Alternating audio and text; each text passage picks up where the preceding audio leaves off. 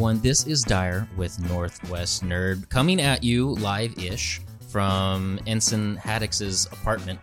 Uh, Haddox and Haddox. We have both Haddoxes here tonight. You might hear folks in the background. We have a crudité in front of us of plate of vegetables and Caesar dressing because Caesar dressing is superior to ranch dressing.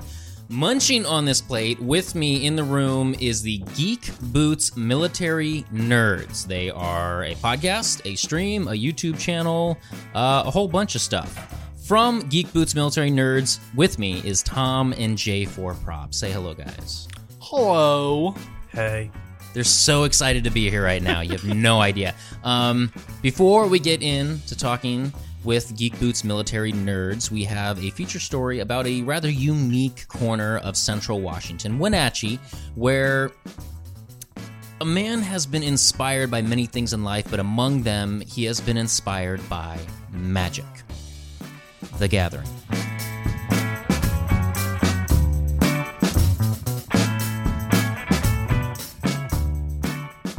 There is really no other way to put this. Thaddeus Dean is kind of awesome.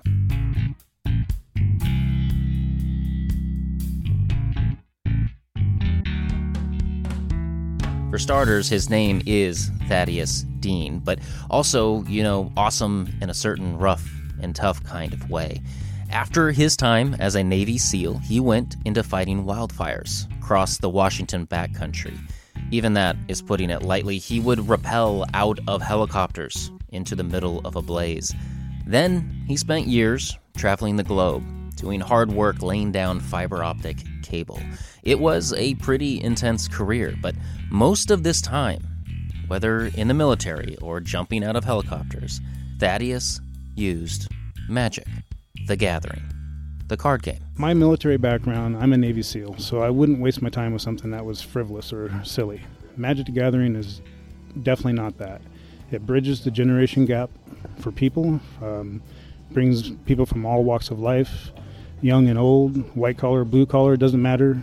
You're a magic player sitting at the table, how good are you? Go. At one point, Thaddeus switched paths, settled into his home community of Wenatchee for the long haul, and started up a shop primarily dedicated to Magic the Gathering, just a few short years after the game itself debuted. But this story isn't necessarily about Thaddeus, not entirely. This story is about Sanctuary, a shop in Wenatchee dedicated to Magic the Gathering, and a bit more. My name is Thaddeus Dean. I'm the sole proprietor of Sanctuary, a game store activity center that focuses on Magic the Gathering.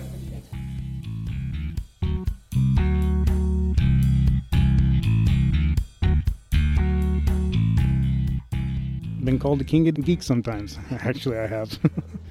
you know, behind it all, I was like, even as a SEAL, I was still playing Dungeons and Dragons a little bit on the side. Uh, girlfriend at that time was playing it with me. It was the movies, you know, comic books. Geek's still there. Always has been. It's integrally part of me. Thaddeus is a pretty self evident type of guy, says Sir, speaks firmly. He often talks in military time, so, you know, instead of 5 o'clock, it's 1700. He promotes honesty and a sense of honor, and you can see how his shop is a tool to teach those virtues. In fact, the sign on the front of Sanctuary states honor, mental exercise, and atmosphere. Uh, I've analyzed, you know, life. I'm 50 years old here, coming in a couple couple days here, and uh, been around the block a few times. And what's really important isn't the physical things, you know, the the monetary things. It's it's family, and so I believe in family, God, and country, and that drives me. And I try to help promote that mentality with the people I have contact with here at the store. Thaddeus grew up around the Wenatchee Valley, mainly in Leavenworth and in the town of Wenatchee.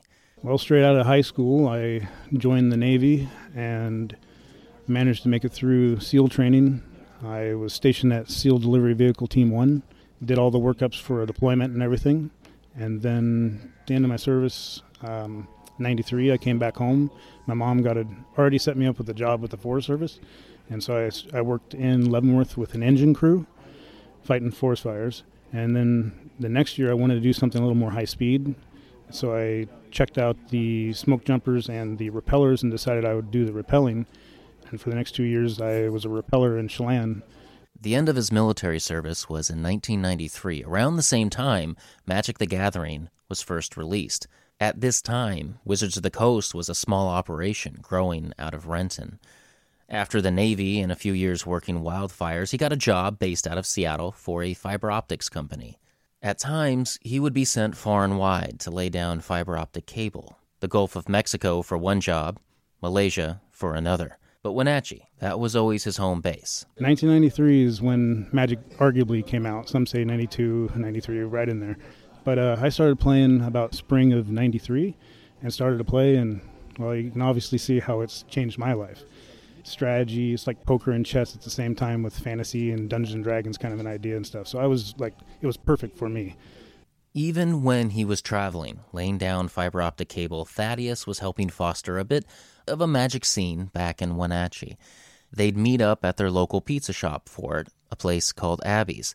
And eventually it started hitting 40, 50 people showing up regularly. And then I'd go away, do a job, come back, and it would be gone. It wouldn't be doing it anymore. So when the injury happened, that's where that all kind of came together and gelled into possibly starting a business. And, and that's what I did in March 10th, 1999 the injury. That's when things changed.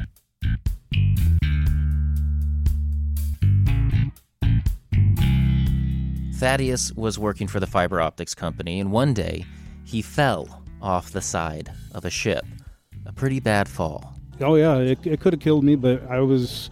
I've studied some martial arts and stuff, and I tucked in midair and twisted my body, and I avoided a lower railing, and then took the entire impact into my back right shoulder. And instead of my back going across the lower iron railing and such. And um, it changed me. The damage changed my shoulder, so I wasn't able to, f- to do all the jobs, heavy physical work that I used to do in my past.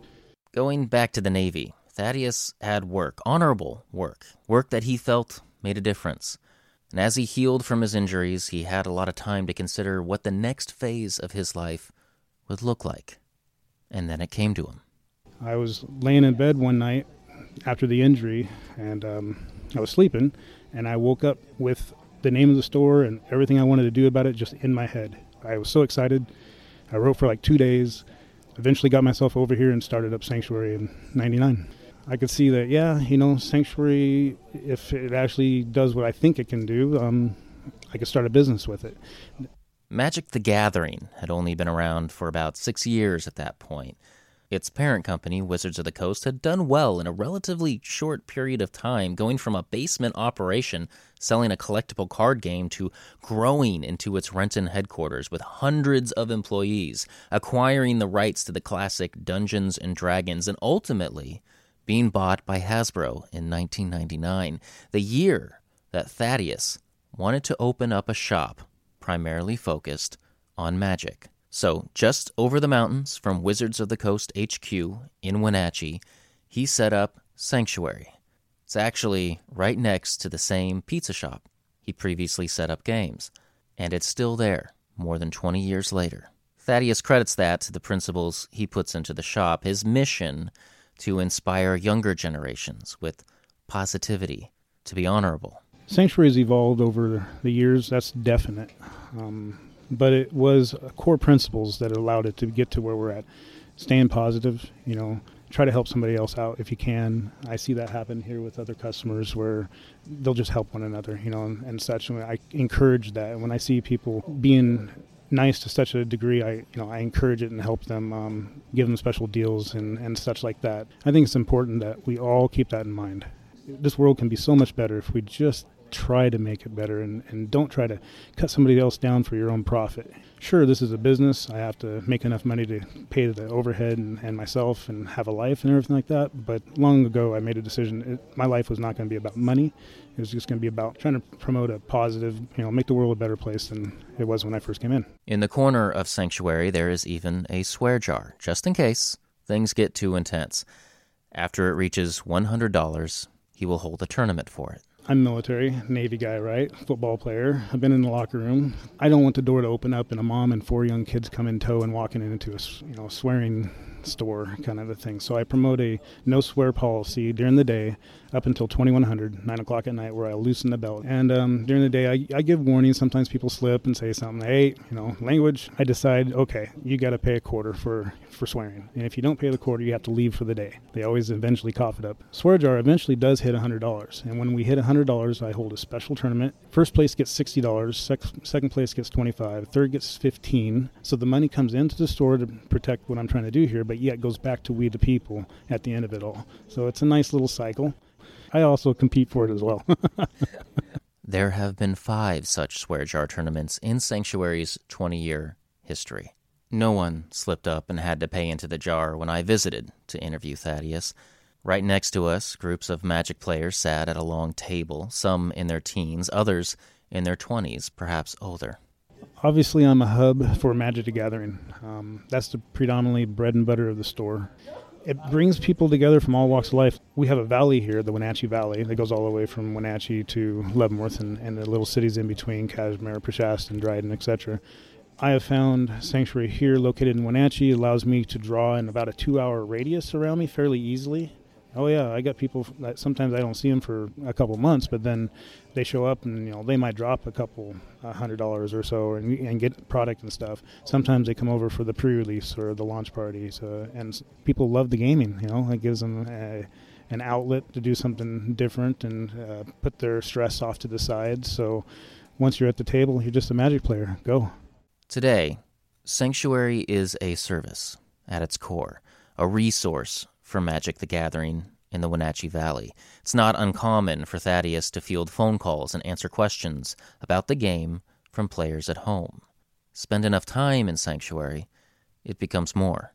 It's an extension of Thaddeus, a man motivated by his love of God, country, and family, and games. Inside Sanctuary, Thaddeus says he went from being a warrior in the physical sense to more of a spiritual warrior. His way of influencing people with positivity, and in turn, the world. Been here for a long time, 20 years plus, and I have eras. I think of it as in eras, eras of different groups of kids that have come through the pipeline. And sometimes they come back, they move back to town, they get married, they have their kids, and now they're coming in with their kids. So I feel very honored to do what I do. Sometimes they just come in and say, "Hey, I am so glad you're still running Sanctuary, that you're doing what you're doing. It was important to, to me in my life." And one of them actually showed me a tattoo that says Sanctuary on it. He's doing his life story on it, and Sanctuary is in it. And I was just like, "Oh my God, it's so cool!" It's like this every day, and sometimes there's only two, sometimes there's twelve, but um, it's very much alive and well. And um, I'm very appreciative of Wizards of Coast, all that they do. I'm not in agreement with some of the things that they might do, but uh, that's the thing that we all, as a people and society, need to come to understand is that we may not agree, but we can still get along, and that's important to convey as well. At the end of the day, we're people.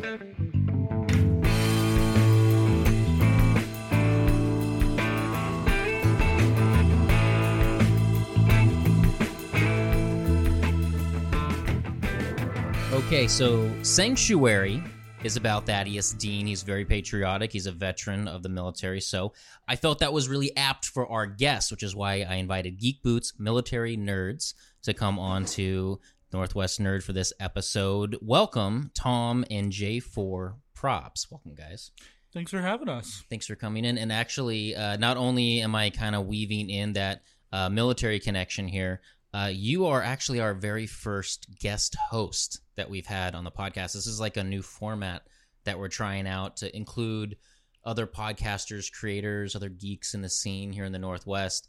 Uh, and yeah, you guys are our inaugural guest host. No pressure. So I guess don't screw it up, is what I'm saying. We, I'll try not to blow anything okay, up. all no right, I appreciate yeah. it. um, I wanted to kind of convey a little bit of an anecdotal story to talk about uh, that feature and kind of why I did it. Because initially, I, I saw a little post on Facebook about Thaddeus and about Sanctuary out in Wenatchee, but there was one Facebook post in particular that caught my eye. Um, I just want to read this. It was by, well, I'm not going to read the young gentleman's name. He wrote an essay for a college scholarship. And Thaddeus reposted this essay. If you want to read it, you can go find the April 12th, 2018 post on Sanctuary's Facebook page. I'm just going to read segments of this.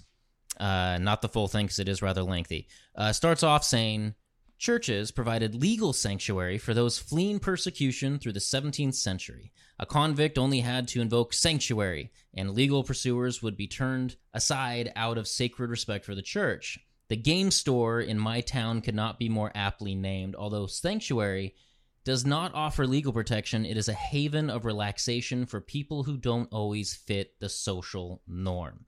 Being accepted is given at sanctuary. Then he goes on to say, uh, with the carefully crafted environment and the love of magic, Thaddeus transformed the small game shop into a real force for social good and playful learning.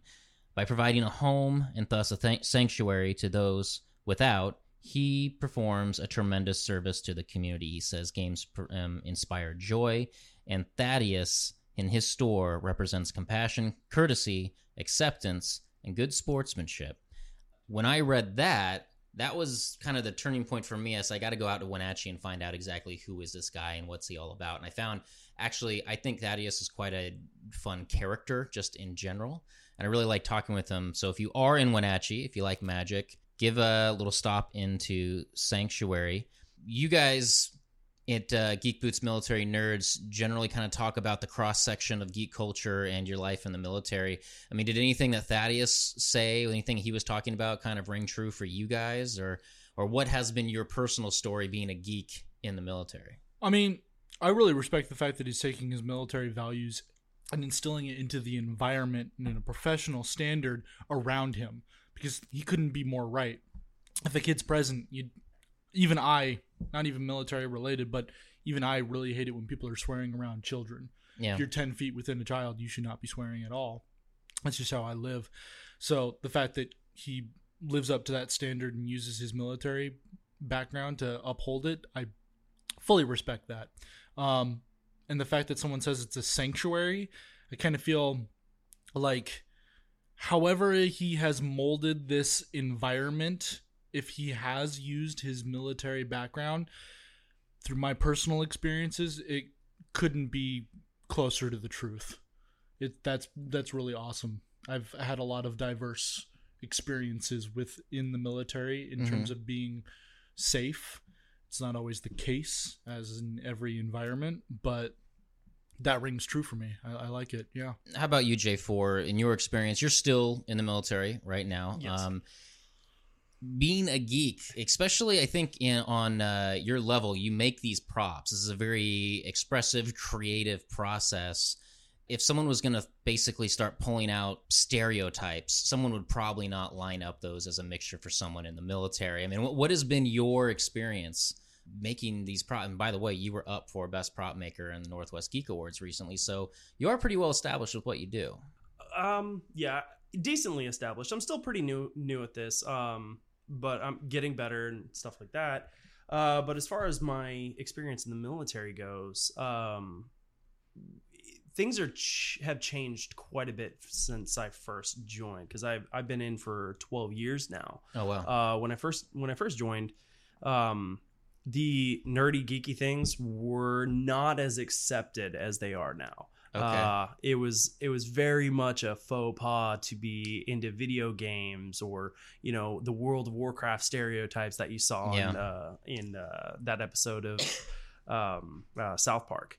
Uh, that, that that was that was the kind of the okay. the the viewpoint from a lot of the people that had been in for a long time.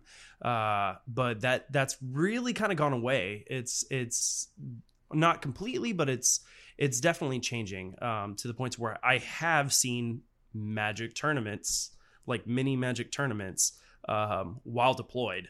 Oh, really? Uh, yes, just people throwing them together.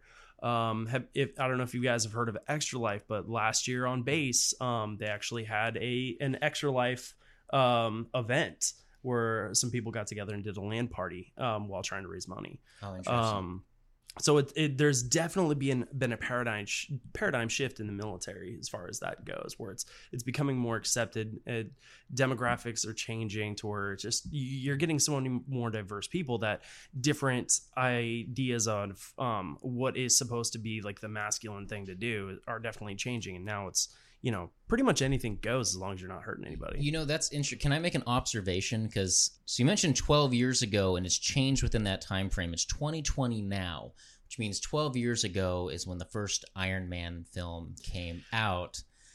Within that that time span, we've gone through the entire I don't know how many phases that they decided to add on to the Marvel film. So we've gone through the entire storyline of that Thanos right up to Endgame. Do you think that maybe that there's been kind of a culture change through? I don't. I, I don't want to credit all Marvel. But, I would absolutely Mhm. agree Okay. with that. Yeah. Um, hell, even um, I was never really that big of a Marvel fan. I liked DC Comics ish. Um, wasn't that much into comic books, but I liked like the Batman the Animated Series co- uh, TV Oh, show yeah. back in the day, and and I was Justice League. I was way more into like Batman, Superman, Flash. Uh, Yeah. Nightwing's my favorite uh, comic book character. Um, however, comma Under does not get enough credit for right for how cool that character is. Right? However, comma, uh, Iron Man, the first movie came out while I was going through my tech training. So I Oh, had yeah? just finished basic training. Um, I was still like, when I went to go see that movie, I had to wear my blues because we weren't adult enough yet to be able to go out and wear civilian clothes. Um, so like me and my friends were all sitting there in our blues in the in the theater getting to watch this movie. And the first scene you see in that movie, um, he's in that Humvee with a bunch of airmen Yeah. wearing the uniform, uh, our air, air, air, airman battle dress uniform, uh, which is going away. It's no longer a thing. But um, but yeah, they they so that really resonated with me, and so the MCU as that's developed, really like it's followed my career. Mhm. Um, and so it's it's become a big part of my life. My kids love love it now. Now that I'm a dad too, so that there's that. Um, but yeah, so that's why like most of my the cosplays that I've done have been MCU based stuff because I just it's it's really I I would say that it has had a huge impact on that geek culture in the military. So, and for the civilians out there, the blues mean essentially just your the dress, the dress, uniforms. Yeah, that's is what you wear to go out and uh and look nice. Essentially, Yes. it's not so much the camo stuff folks are probably normally Yeah. associating. and I, I couldn't agree more. Um, I remember my moment specifically when I was stationed in Korea, and Avengers was coming out soon, and we were all talking about the original Civil War comic book, and of course there were there was a couple of people who were only into Marvel because of the movies, and then me and me and one of my battle buddies who had read the comic books, and he goes, "Oh man, I love Iron Man," and we went. "Mm, Just wait to see what happens. like, and they're like, "What?" So there was this interesting finally correlation where we could talk about Marvel uh, comic books because they like the movies.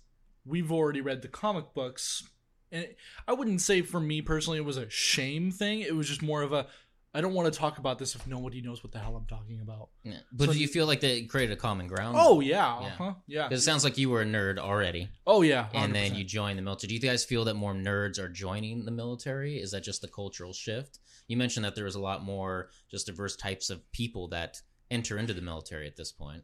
Yes, I would say that, and uh, almost a mixed bag, if you will, because on on one hand you get nerds who are joining the military, and then on the other hand you get guys in the military who are becoming nerds. Okay. So, Well, I think with that, I want to make sure that folks have a little bit of an overview of what Geek Boots Military Nerds is. I mentioned in the intro, it's a podcast, it's a stream, it's a YouTube channel. It's a cluster of people that you can find a lot of content from.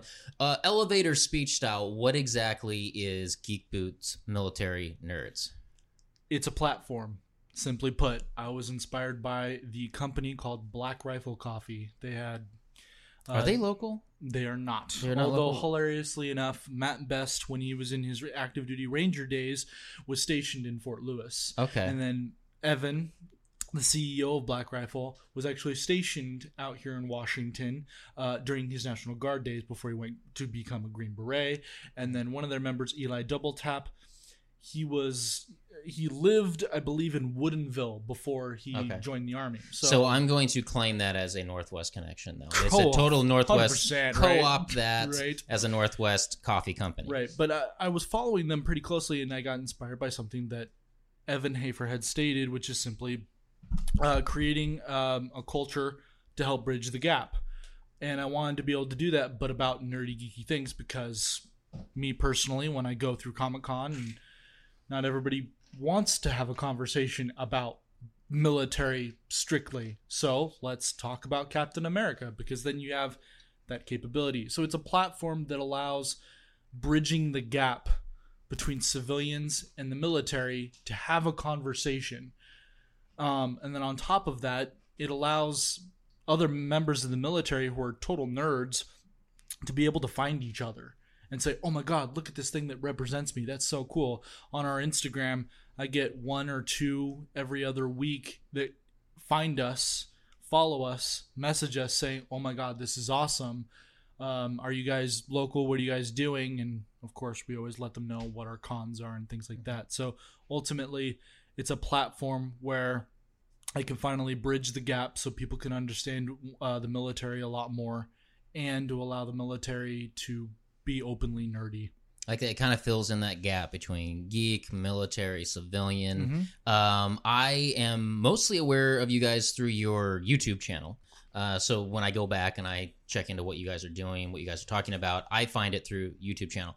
But uh, therefore, I know that it's not just you both that are on there. You have a little bit of a cluster of folks on it. So who else is involved in this operation? So my intention when I wanted to cast everybody, I wanted to try and get one person per branch, and of course our J4 props here with us tonight.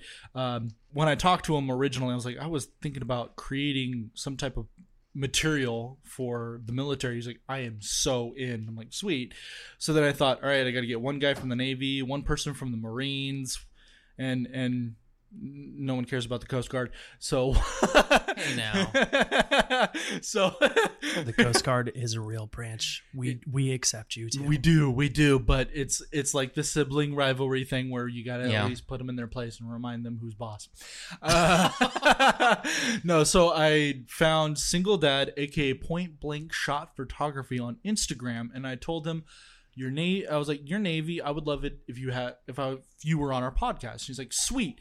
So not missing a, a step or a beat. He immediately knew what I wanted, and he went out and found a marine, and he didn't realize we already had J four, so he found cosplay Jenemy, who's also Air Force. So I was like, I'm not going to say no because a she has over ten thousand followers on Instagram, and b I really I was talking to her a little bit, and I liked her angle. I was like, I need that diversity on my show.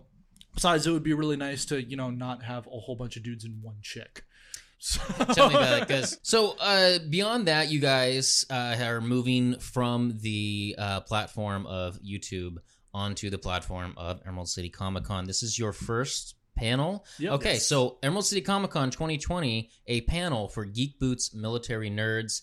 Your very first one. What can folks expect? Um, so we're gonna talk about uh, geek culture within the military, how it helps transition. We're gonna talk about being in the military and enjoying geek culture, kind of like a flip side of the coin. That's what they asked of us specifically. Um, and we're also going to really talk about transitioning because it's very important, at least to me, to let our audience that don't really view us a whole lot to know it's one of the biggest struggles within the military and we're here because we would like your help to not feel so alone Can you define that struggle? Because I, I don't think folks often hear about that. I think they hear about, and I think you were talking about this off mic a little bit. I think folks are aware of the PTSD thing. We had a veteran on last week on our mental health panel talking about PTSD, Doc, and his experience with it. But it's not the first time I've heard someone in the military say, uh, yeah, but getting out of the military was a hard uh, transition. It was not frictionless. right uh, there's actually a meme that uh, represents this really well and it's by the guys from black rifle coffee funny enough and matt best's character is sitting there and everyone's looking at him weird and the caption re- reads military versus civilians when you realize you can't go everywhere so the, essentially what it captivates is the military has a sense of humor and it is not for public. Okay. like eh, being in the military is this interesting concoction and combination of being introvert and being extrovert almost at the same time. And i only say it because you're sitting there, you're listening to everybody else do their thing, and you're just kind of getting a feel for the area, seeing if maybe they can they can take what you're about to dish. Mm-hmm. And then um, the extrovert part is when they are capable of doing it. On top of that, when you find other people who either support the military so they understand it, or they are military, and all of a sudden you want to go right through that door, kick down that door, and go, "Hi, what's up? Let's talk." So it's that interesting back, and that becomes a struggle because sometimes you're not as introvert as you would like to be. You crack your joke, and you get those odd looks. You say these these things, or you have a certain way that you handle your business, and when you see these other civilians doing it the way they do, you struggle. You struggle to find your ground. You struggle to find your footing and figure out how you're going to handle it because you can't grab them like you would in the military, take them around so no one else sees and go, why are you being such a idiot? Because no one is going to respect that. And it would be rather odd to pull someone in that middle of the grocery store and yeah, yeah. pull them around the corner. And you say So- that about like making jokes not being funny. Just try making jokes and just not being funny in general, which is generally the case of myself on this podcast. And I just will not learn my lesson. I think you're funny. Thank you. Looking. Um. So, That too. and when is this panel? Uh, yeah, March 15th, Sunday, uh, at the Hive Workshop dash TCC L2R4 between 1.45 p.m. and 2.45 p.m. So after your evening going to Northwest Nerds cosplay contest at the Raygun Lounge, which is the Saturday night before, you can wake up and go to the podcast, uh, not podcast, the panel for Geek Boots Military Nerds. Hard Um, pass. I'm just kidding. And with that, we are going to get on to what we have you here for as guest host. oh boy. We're going to get to the news.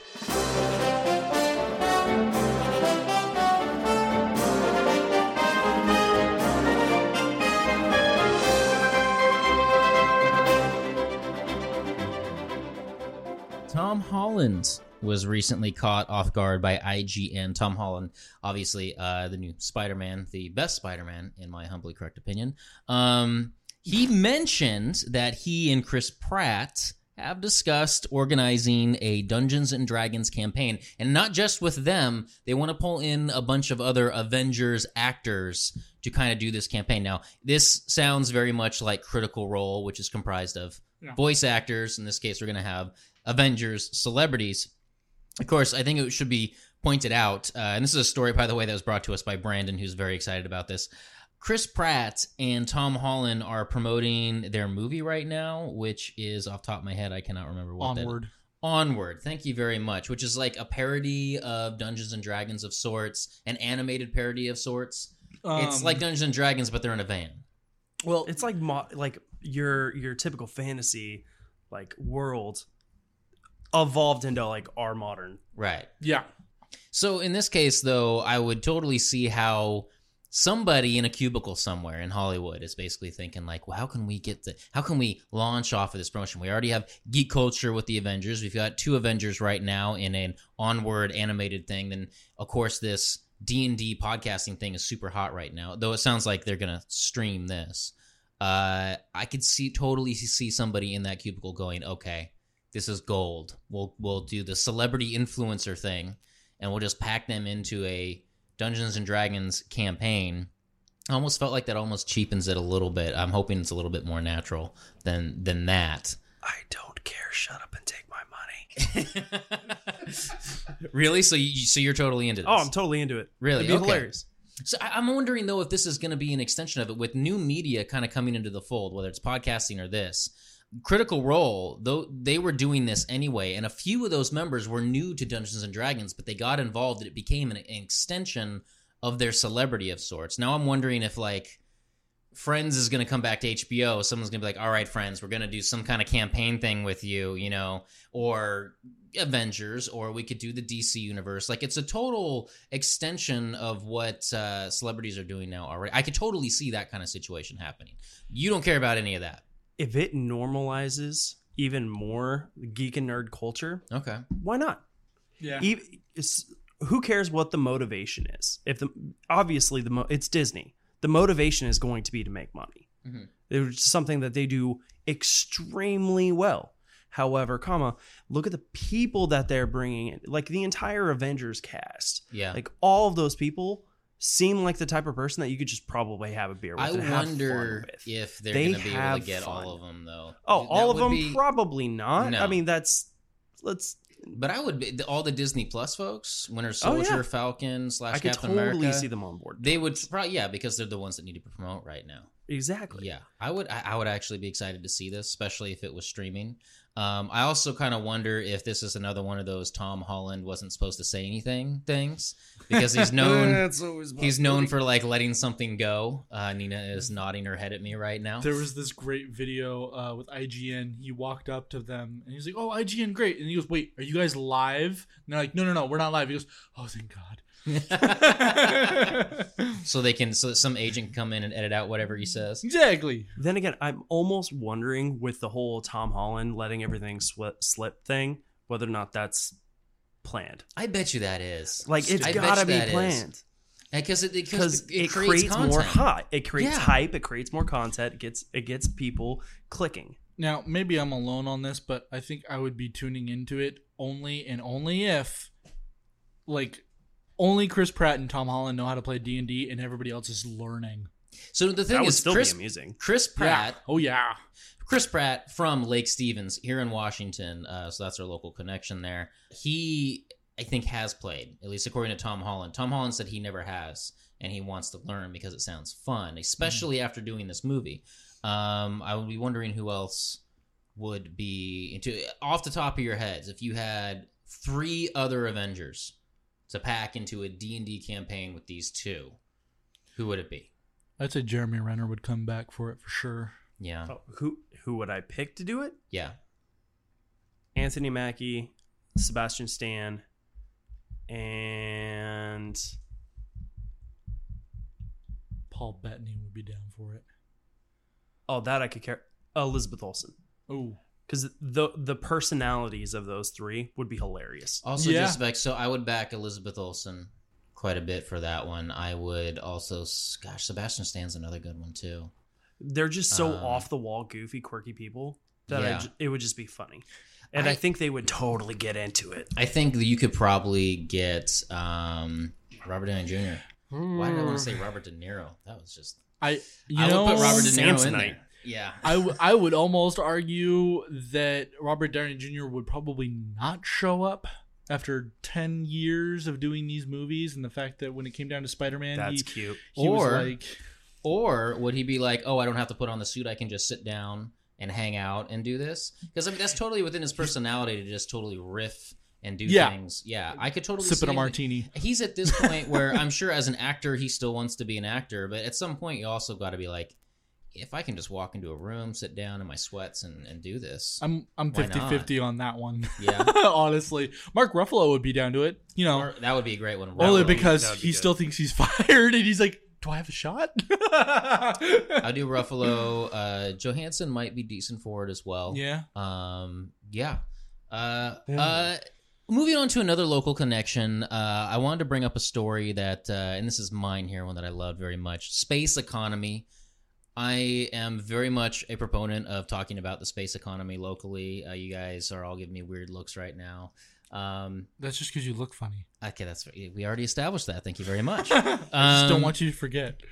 GeekWire and CNBC have both reported SpaceX is aiming for a $250 million new investment funding. So basically, they need a few more million to put towards their projects. This funding round is currently underway. It is going to be underway until mid March. Most of this money, they say, is going to be slated for local connection Redmond. And why Redmond? Redmond is where SpaceX makes Starlink satellites. Uh, Starlink satellites is what uh, SpaceX is doing to basically put internet in orbit so that anybody can just get internet anywhere because the satellites are up beaming down broadband Oh, okay. signals to us. They have about 300 of these already. So a hotspot orbiting the planet that helps It's- the whole world have Wi-Fi. Exactly. Yeah, they're launching it okay. in North America first, but they'll probably move it out into uh, the international uh, market eventually. Uh, at least they're going to start at North America probably as soon as later this year. It's already starting debates about these things are actually quite easy to see in orbit, and you're going to wonder if you have 300 and more coming. If we're going to be shooting rockets up, are we just going to be like hitting satellites on the way out of the this planet? Is, this is so funny because when I was before I got on the plane to go to Korea, everyone was talking about how good the Wi-Fi is in Korea and how you can get it everywhere. And I'm Yeah. sitting here thinking that they put up a bunch of like radio towers on top of their tallest buildings and that way they can broadcast this hot spot all over the country and then I get there and they're like no their businesses are just really good so now Yeah. when you're talking about this I'm like that's what I thought was happening in Korea like Well, this is an Elon Musk thing, so which which is. of course he's a character unto himself, and he's an alien he, he you know he probably is. He's that Robin like Williams that. character, that that '80s sitcom show that he did. Mork? Mork and More, Mindy? Mork and Mindy. yep, that's Elon. I guarantee it. One of my favorite episodes of that, just side note, is when Mork figures out what Christmas is and he runs around terrified of this Santa Claus person that's running around. Claus. Anyway, um, I find this fascinating, but particularly because if they actually do get 250 million more dollars for this, Redmond is going to be even more hopping than already is. I don't think people realize what's going on in Redmond. Aerojet Rocketdyne just got a uh, Lockheed Martin contract to basically make the propulsion systems on the Artemis missions. Where Redmond is literally propelling us back to the moon at this point. And on top of that, we have satellites for broadband internet going into orbit. Also, out of Redmond. Redmond is probably a place to be right now, in my humbly correct opinion. I don't know, man. There's honestly that kind of worries me a little bit. Scares Well, me come? a little bit. Why? Okay, so the way this is the way I'm looking at. it, You know, if I'm wrong, I'm wrong. But you know, Amazon, are. Amazon and Microsoft. You go through Kirkland. You can't aff- afford a house out there. Yeah. Why? Because those jobs have taken over that neighborhood. Yeah. And if this comes into fruition, those kinds of jobs are going to come in. Nobody's going to be able to live in a Redmond unless you're making three figures. So there's a bit of worry because I'm not going to lie. This science sounds fantastic, oh yeah. but You're saying am- the business end of this is but going to the ruin bus- it for everyone else. Yeah, a little bit. So do we hold up progress? for Yeah, that's housing prices. Honestly, I, mean, think no. I'm, like, I- I'm just I- going to move out. Well, like, okay, speaking. like, okay, so I know it's kind of callous to say that, but No, no, But- no. I think we just need to find uh, if there if only there was a way to make it work and not have to jack up the real estate prices. That's Yeah. all I'm saying. I'm not saying we should do one thing or another because I'm not in So any. I, I don't know how long you guys have lived in the area. Um, I I'm assuming most military folks that come in through the bases are transplants of some kind. Sure. But I grew up here around in the 90s. Same. And it just seemed like back then, I remember my parents talking about this stuff. And everybody could have invested in a lot of stuff then, but nobody ever wanted to. And then right. the traffic just got worse, and then nobody wanted to fix that still. So now we're here to the point where like backtracking with light rail and buses when we probably should have just done that in the 90s when there was a lot less people here, uh, and now it's more uncomfortable to even do any of this stuff. Um, well, uh, sorry, that was going down like a huge rabbit hole, but I think you're a little bit right. The east side has always been a little bit like the east side. If I, if I, you know, wink, wink. No offense to the east siders there. I grew up a little bit on the plateau of Issaquah, so I can somewhat speak to this. Um, I actually think that we're probably going to see a lot more of the outer reaches of, uh, you know, outside of that Issaquah Plateau area, outside of the inner east side, because um, Bellevue had like a crane garden going on in the 90s, trying to build up more uh, tall buildings. Amazon is pumping, I don't know how much more, hundreds of thousands of square feet of office space. That's where I'm, as far as I'm concerned, that's where HQ2 is. HQ2 is Bellevue. Yeah. Um, we got Google moving into there. We've got more SpaceX. So this inner area, it's basically going to be the Lake Washington tech hub. Seattle on one side, uh, the east side, uh, Kirkland's, Bellevue, and all that. It, it's all going to be just an extension of what we've seen in South Lake Union, and everything else is going to be where the rest of us people live. Yeah. know, outside on the plateau, the Carnation area, all of that, and we're probably going to have to take gondolas or something to get into to town. But Yeah. that's that's where that's the future at least I see until we get flying cars. yeah. Those were the days. It's, the year 2000. Where's my flying car? Hi. Uh, well, actually, that's coming too, and there's local connection for that if I really want. Down in Oregon, they actually have a company that's producing a flying car that's partnered with Airbus. So eventually. I don't think I'm going to be in it, but Jeff Bezos will probably be in it. And he'll be he'll be flying between HQ one and HQ two. All the rich people. Yeah, who can afford it. Uh, which brings us to our third story. Mm. I recently spoke with Brian Morris of Renton City Comic Con. He is the CEO um, of the whole operation. There's three owners. He's the one that kind of takes lead on things. At least he used to be uh, the CEO of Renton City Comic Con. He is now CEO of what is being called, wait for it, King Con.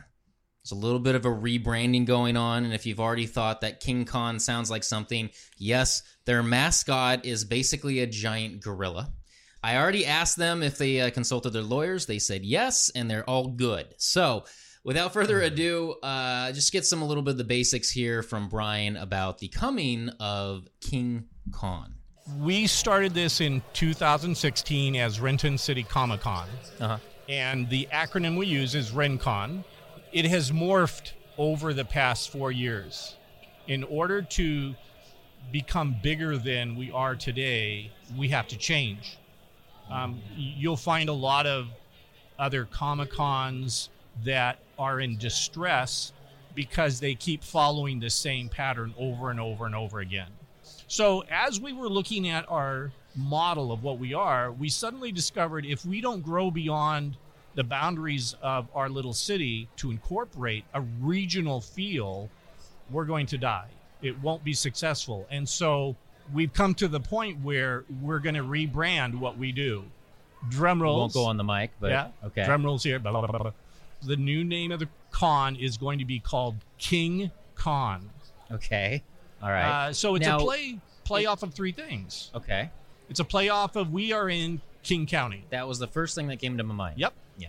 So we want to be a convention that celebrates everything that is geek and nerdy and all that that culture. Mm-hmm. We want to celebrate it in an experiential event over a weekend. The other thing it's playing off of is, of course, King Kong. Yeah. Uh, that's just fun.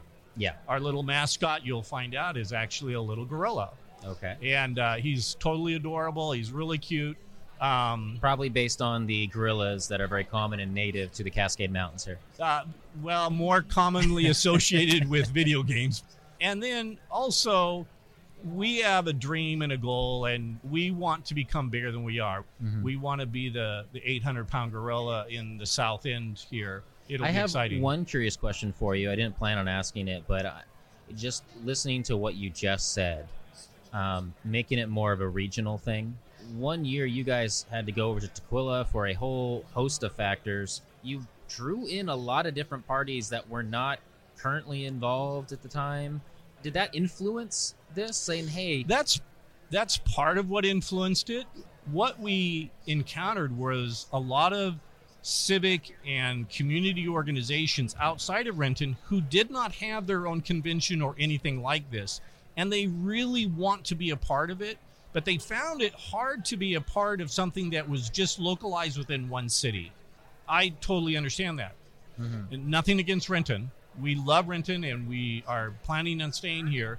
But if we could rebrand ourselves so that other entities would then feel encouraged and to feel part of our family, that's where we want to be. We want to be inclusive of all these other entities out there and these corporations and and businesses and cities and organizations to say this can be your con as well. Is there anything so, else that I'm not asking you that you think Yeah, let me know? let me just real briefly um, the three legs of what we're going to be. Um, the first one we're going to embrace even farther than we are right now is the esports and gaming world. Mm-hmm. We're going to pull in the esports um, competition and gamers into what we're doing. The second one is also every con does cosplay, but we are super big on cosplay and contests and the panels we put on. And the third one is um, we've been doing it a little bit, and that's the whole science leg. Yeah.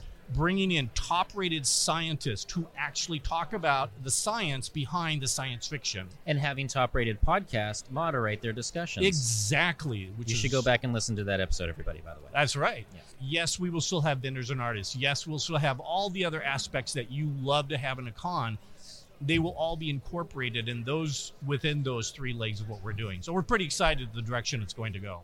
Okay, again, that was Brian Morris, CEO of what is now King Con. They want to pull in not just Renton, but the Kent and the Tukwila, and maybe bring in all these smaller South End cities that don't get a lot of attention. It'll be like a school of fish. Many little fish make one big con.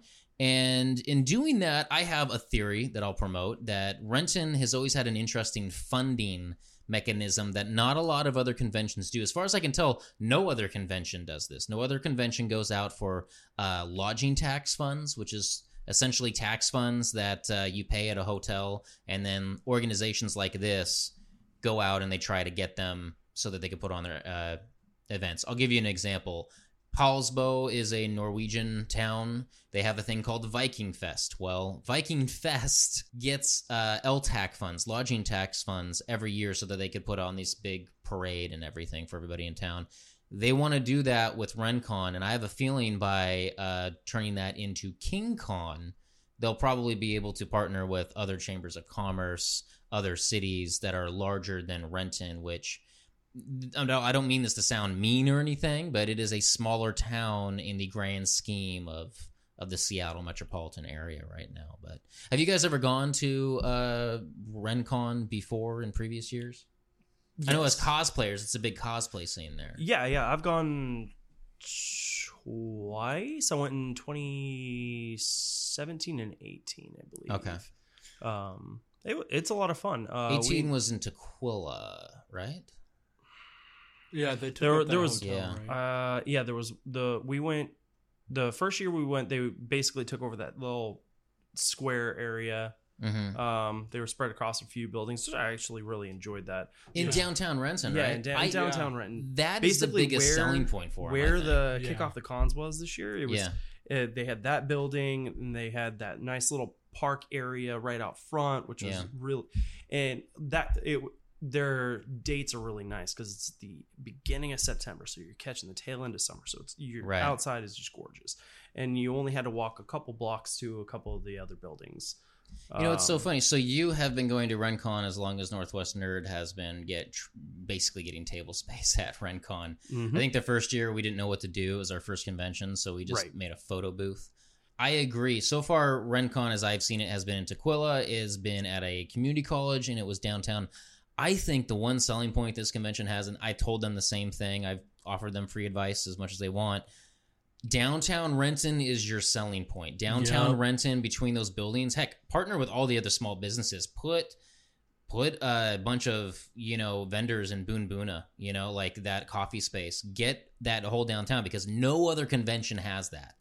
I mean, and your downtown has a dragon peeking out over a giant build. Like you have dragons in your downtown like use that and have everybody walk up and down your main street. That's my just that's my opinion but um, i think that's a total i, I totally point. agree. I i enjoyed it. My yeah. family enjoyed it. It was great fun. What about a king con though? Like what do you think about as a as a south end? We have jet city which is at tacoma. Yeah but you know? that that's still that's uh pierce county right not, right uh not king county.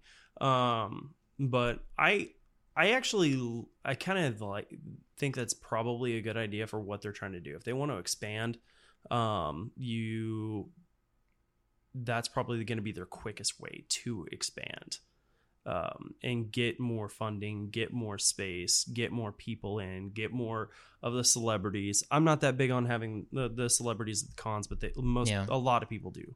That's a huge draw. If they want to get more people, I can totally see that as a, a as a uh, a mechanism to doing that. Um, you know, that's interesting. Both of you probably come from a cosplay perspective. Yeah. Uh, what do you guys? What is your formula for a good convention? Because, for example, if I go to a convention, I actually do look for the celebrities, mainly the Star Trek celebrities, right. because that's my my nerd niche. I want uh, the bridge crew of the next generation. That's who I'm looking for. So, so celebrities is a factor for me. But you're not the first person I've heard say, you know what, forget the celebrities. I want to go back to the comic creators. That's why I'm going there. But you're also cosplayers. So, what is your formula for con? Socializing. I'd say socializing social is the is the big thing. My went there for the first time ever at Emerald City Comic Con. My I was dressed up as Deadpool, and my favorite experience. I mean, yeah, I met some of my childhood celebrities, but mm-hmm. my favorite experience was meeting people. that Yeah. grew to become great friendships over time. Um, my second favorite thing I would have to say is the the shopping, the vendors. Yeah. You can find so many amazing collectibles, statue figurines, and the comics. Yeah. The comics are always amazing, out of my price range, but it's really awesome But to you see. could look at them. Yes, I can look at them. Although, um, just last year at Emerald City Comic Con, I lucked out because this guy was holding a non-graded Captain Marvel's very first appearance in DC Comics, uh, Shazam. When they Oh, yeah. when they bought him and they brought him into How old would that have been? That would have been 50s, 60s? Something Uh, his character is around 50s, 60s, Yeah. but I think it didn't come. but he didn't come in. Yeah, he didn't come. Oh, wow. didn't- yeah, because there was a lot of going on because Legal Marvel Comics came in. They're like, well, we want a character called Marvel, and you can't have a character named Captain Marvel. That would be confusing. And I'm over here going, I mean, it's not Captain Marvel's fault that DC was a total jerk face. To a small little comic company that had the greatest idea for a superhero. You mean to tell me as a child when I'm reading comic books I can imagine myself saying a magic word and become basically Superman? Yeah. Which was way better than what I got as a child, by the way. When I was a kid, there was these commercials for kids' underwear. All right, and they were marketing them towards kids, like five and six years old. And if you put on He-Man underwear, all of a sudden the kid on the commercial turned into a cartoon of He-Man. And what was more important to me, when the kid who put on the Superman costume or put on the Superman underwear, he flew out of his house as a cartoon Superman. I nearly snapped my leg wearing Superman underwear off the top stairs of my house in Spokane at the time. so I'm not gonna lie. I would much rather just read a comic book about a kid who could I- say Shazam. I love than some that. idiot kid wearing underwear crying at the bottom of the stairs. I I love that. So what you're saying is you're the reason why I'm there's an idiot. warning notes on everything. right? No, so I love that small derail real fast. I did kind of the same thing with my Wolverine Halloween costume when I was like six or seven. hmm and when it came in the mail and the whole suit was really nice as a Yeah. kid really cool but then the the knuckle blades that Right. come out of his knuckles first of all they were plastic i was pissed off about that second of all instead of going up and down they were across so they wouldn't scratch people and i can, was like can I make a dire I'm prediction done. here? Did your mom wonder where her scissors went? No because i put it on one time looked at the claws was too disappointed and never wore it again. My Yeah. mom was so pissed. One of, the, one of the saddest things you've ever see is a little child crying in a Wolverine costume. right? But um to, to get back on top of it um I, I go to conventions for the vendors. I mean celebrities can be nice. If the, if it's a celebrity that i really enjoyed as a child watching them on a Mhm. screen. That's cool. Like i met jason david frank that i had to when i was a kid. I wanted to be the green ranger right? Um so that's fun. That can be fun but i mean now that i've met a couple of celebrities i'm just like nah i'm good.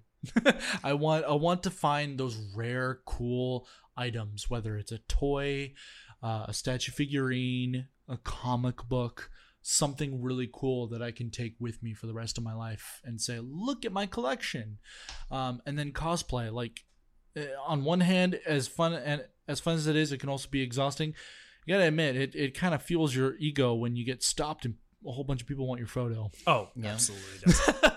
There's- it's great look at me i'm a star i've been holding this pose for 10 minutes i have not done yoga this hurts yeah, I, I'm not much for attention normally, but like I, I get a little bit of a rush from uh, Right. rush from it when I'm in costume at a convention.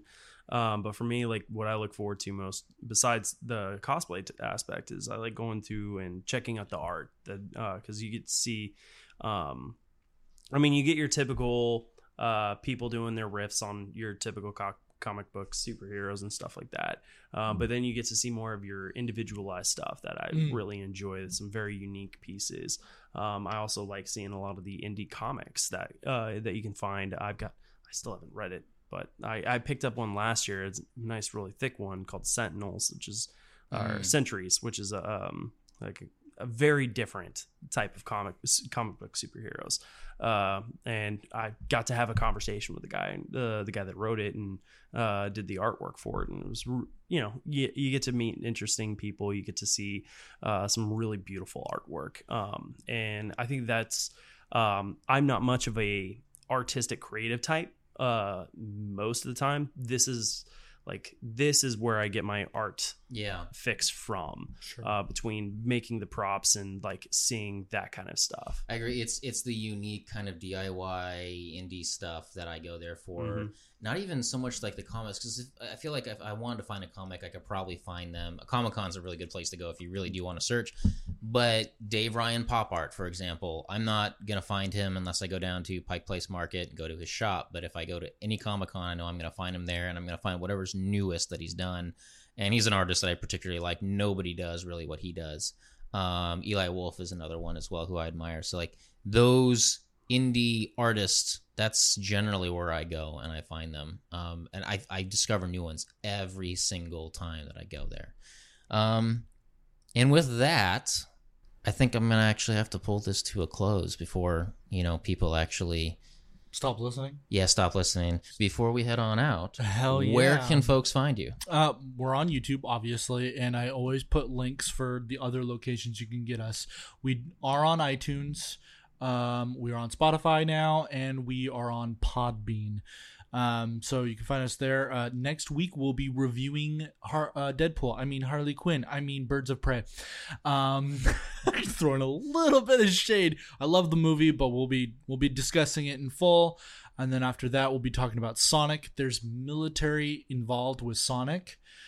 One of the awesome aspects about Geek Boots is we talk about we, we cr- criticize and critique when military is present in a film Yeah. or something.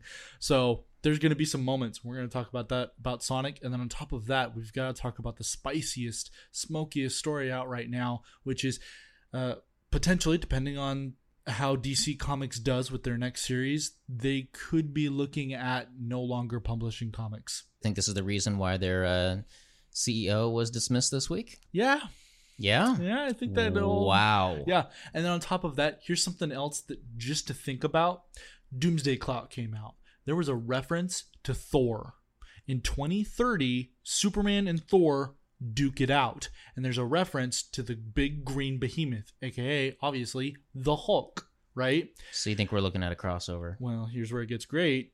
The new Thor series that they got going on right now, there's a panel of obviously the Justice League in motion.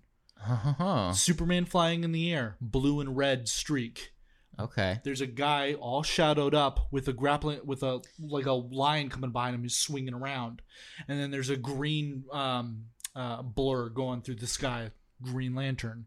So it's like people are speculating that maybe Marvel's about to buy out DC Comics and finally merge these two. Okay. Well, one that is quite a. Usually we have dire predictions.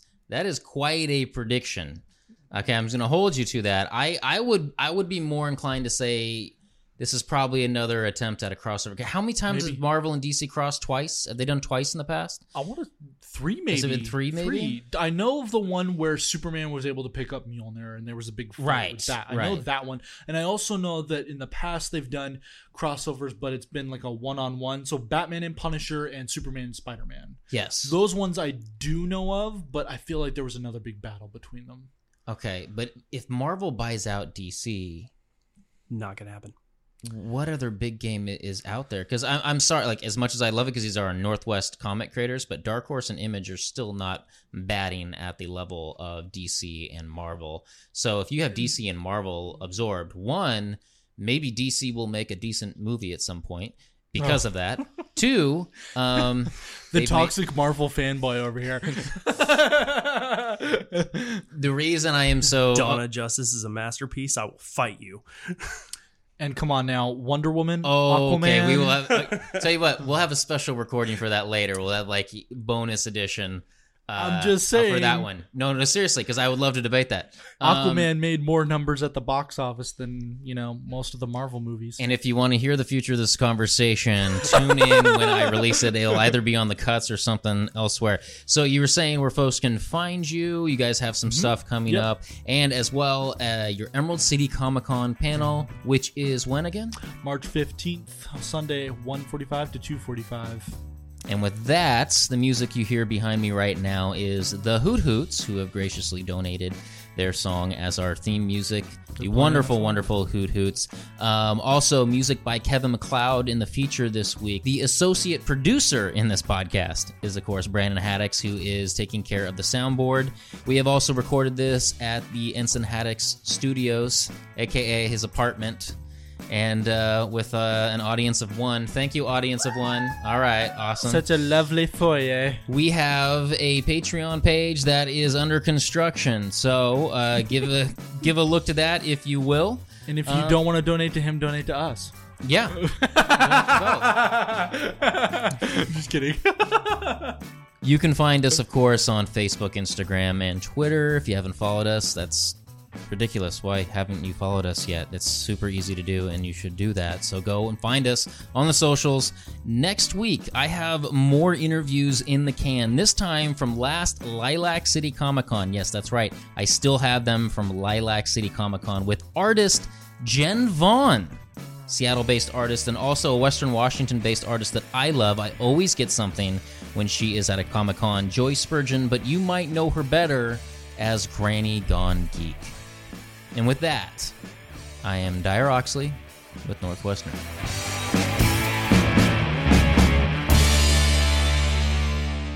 Okay. I couldn't believe it was her. It was like a dream. But there she was, just as I remembered her. That delicately beautiful face.